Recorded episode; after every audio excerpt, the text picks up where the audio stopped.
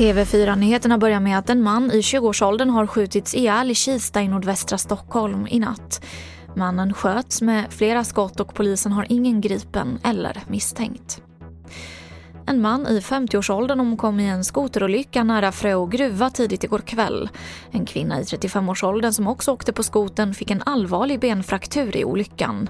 Larmet kom vid 18-tiden och både polis, fjällräddare och ambulanshelikopter deltog i räddningsarbetet.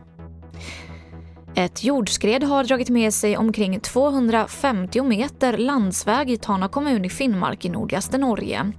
Det här rapporterar SVT om. Skredet ska ha skett tidigt på morgonen och det finns inget som tyder på att någon person ska ha dragits med. Tre personer har dock evakuerats från ett stugområde alldeles i närheten. Och jag avslutar med att berätta att under förra året så lagfördes 456 personer för sexköp i Sverige. Tidigare år så har siffran legat runt 300 enligt statistik från Brottsförebyggande rådet, rapporterar Ekot om. Och en anledning till ökningen är två stora riktade insatser mot sexhandel som genomfördes i Stockholm och Göteborg. Och det här resulterade i många gripanden. Och det var det senaste från TV4 Nyheterna. Jag heter Emily Olsson.